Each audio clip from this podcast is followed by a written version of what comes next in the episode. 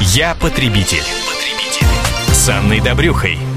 Лето традиционно считается периодом массовых ремонтов. Многие решают что-то подправить у себя в квартире или на даче, поставить пластиковые окна или застеклить балкон. При этом возникает немало вопросов о правах потребителей при заказе ремонтных работ. Самая актуальная история из практики мы разбираем вместе с известным экспертом по защите прав потребителей, адвокатом Дмитрием Лесником. Дима, здравствуйте. Здравствуйте.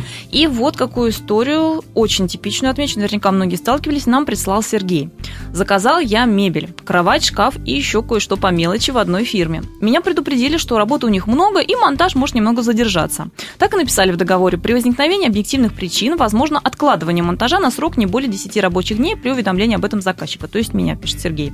В общем, после окончания срока монтажа прошло уже два месяца. На сегодня мебель собрана с ошибками процентов на 75. И когда сборка продолжится, не знаю, так как, по словам менеджера, бригада застряла на другом объекте. Мои вопросы. Можно ли считать объективной причиной застревания на другом объекте? И есть ли вообще в законодательстве статья, которая запрещала бы такие откладывания срока окончания сборки?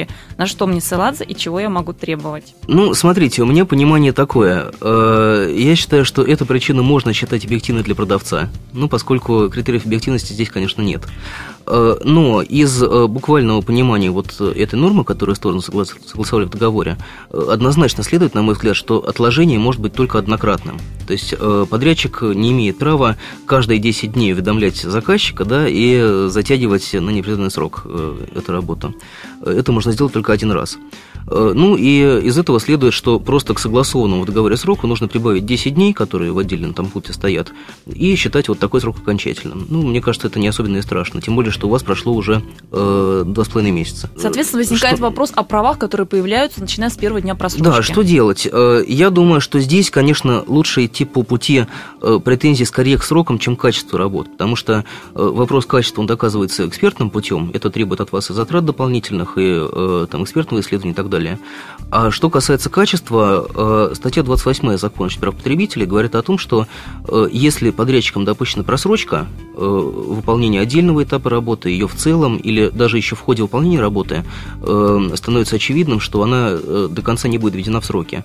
Уже тогда потребитель имеет право без какого-то объяснения причин дополнительного отказаться от работы и потребовать деньги назад.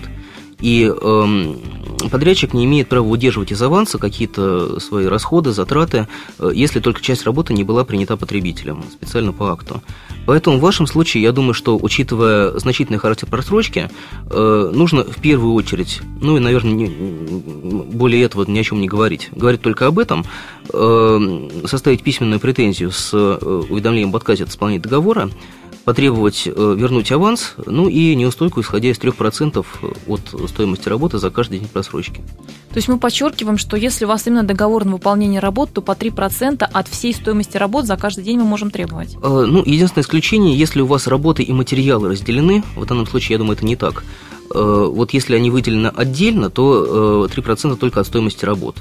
Э, если каких-то других указаний нет, то от всей цены договора 3% э, за каждый день просрочки.